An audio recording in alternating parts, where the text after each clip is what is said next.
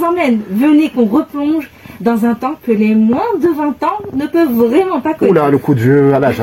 Toi, Gen Z, avons-nous fait... que- Toi, Gen Z, savais-tu qu'il existait un monde sans réseaux sociaux et même sans Internet, mais n'abusons rien, je ne l'ai pas vraiment connu celui-là. Avons-nous Bah, ça n'a pas trop changé hein, avec la connexion d'Algérie Télécom de maintenant. hein. Je dis ça, je dis rien. Je n'ai rien dit, je ne suis pas responsable, c'est dit. euh. Mais dis-moi, Leda, comment avons-nous fait pour vivre à cette époque, sans réseaux sociaux Dans une époque sans espace d'expression pour annoncer notre déjeuner, sans influenceuse à qui demander la couleur de son rouge à lèvres, et sans gourou du personnel brandy pour être mieux dans son corps. Sans Idrissa. Berkane. Spécial dédicace.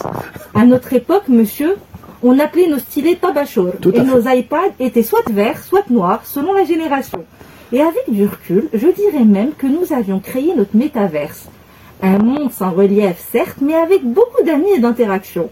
Vous vous rappelez de Leila et son frère euh, Mustapha Ah. De Omar qui a passé sa vie Fawqa Shajara et encore Nora et Selma nos grands potes de Kitab Qara'a et de nos longues heures de muhadatha Tartour ou Al-Fallah Lajouz, notamment, Celle-là, oublié, hein qui a marqué tous les esprits.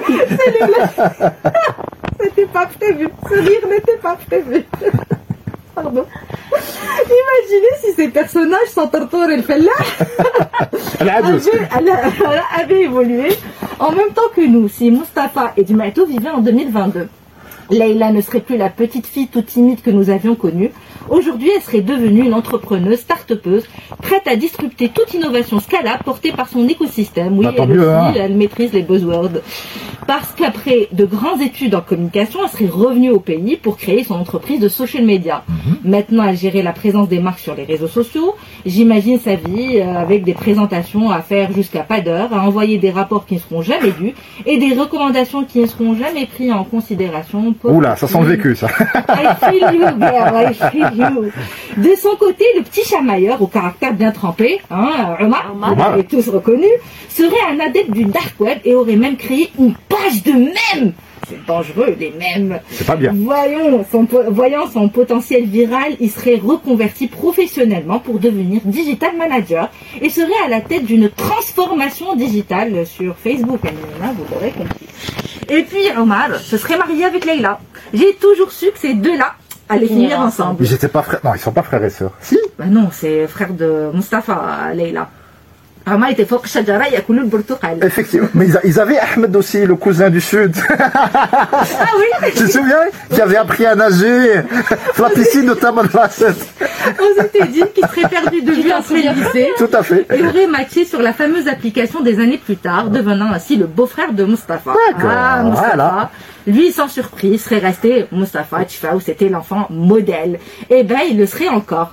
Toujours premier de la classe, il serait fait des études en marketing, doublé d'une formation en développement personnel. Il serait désormais mi-expert sur les réseaux sociaux, mi-social media manager. Ils seraient Samuel Bellik. Il fait des podcasts sur le bien-être en entreprise, la, médiat- euh, la, médiatita- la méditation, j'ai toujours un mal avec un mot, la méditation pour une, en fait un vidéo, un je ne fais moi, voilà. La méditation pour une meilleure productivité ou encore comment bien respirer pour enclencher sa créativité. Et ouvrir ses chakras. Mustapha, comme tous les gens de sa génération, voudrait être entrepreneur, devenir riche et inspirant. Il ferait donc des petites vidéos pour donner des conseils à une, audi- à une audience en perte de repères sur l'entrepreneuriat dans le domaine digital. Esthétiquement, les vidéos seraient, bien bien sûr, mais le contenu, je serais pas, je suis pas sûre sur la loi de l'attractivité fonctionne dans l'entrepreneuriat. Les conseils type If you nev- never try, you never know. J'ai envie de dire If you don't know, bah you don't know. Et enfin, ma préférée, Selma, qui allait à l'école et qui était studieuse, aurait poussé ses études jusqu'à terminer Bac plus 15. Alors, si vous vous rappelez pas de Selma, c'est Selma va à l'école. Ah, ah, ah. Ça vous dit rien. Ok. Non, mais lesquels Avec- fait le Bousten, surtout, il me semble. Avec son diplôme en poche, elle aurait investi dans le matériel adéquat pour devenir influenceuse. Son intelligence hors pair combinée à ses diplômes l'aurait rendue super sympathique auprès de son public, la rendant millionnaire à Dubaï. On l'aurait vu signer des collaborations avec les plus grandes marques, à faire de l'ombre à Nabila et Amira. Comme quoi, le métier d'influenceur, les gars, est un métier avant toute chose. D'ailleurs, Nora, qui était très discrète, elle serait restée Tahlouboul Bakara anti-social media, anti-technologie, elle se serait entêtée à ne jamais donner ses données personnelles en pensant à tort que les réseaux sociaux ne serviraient, ne serviraient à rien. J'espère que Nora, si elle existe, elle aussi nous écoute aujourd'hui. J'ai fait exprès de jouer sur tous ces clichés, mais sachez que les réseaux sociaux est un véritable métier, avec de véritables évolutions et un vrai potentiel, et qui sont sans cesse en développement. Et ça tombe bien, c'est justement l'émission d'Imen aujourd'hui. Et voilà, merci beaucoup Sarah Marche. Petite pause pour que tout le monde se repose justement, et on revient juste après.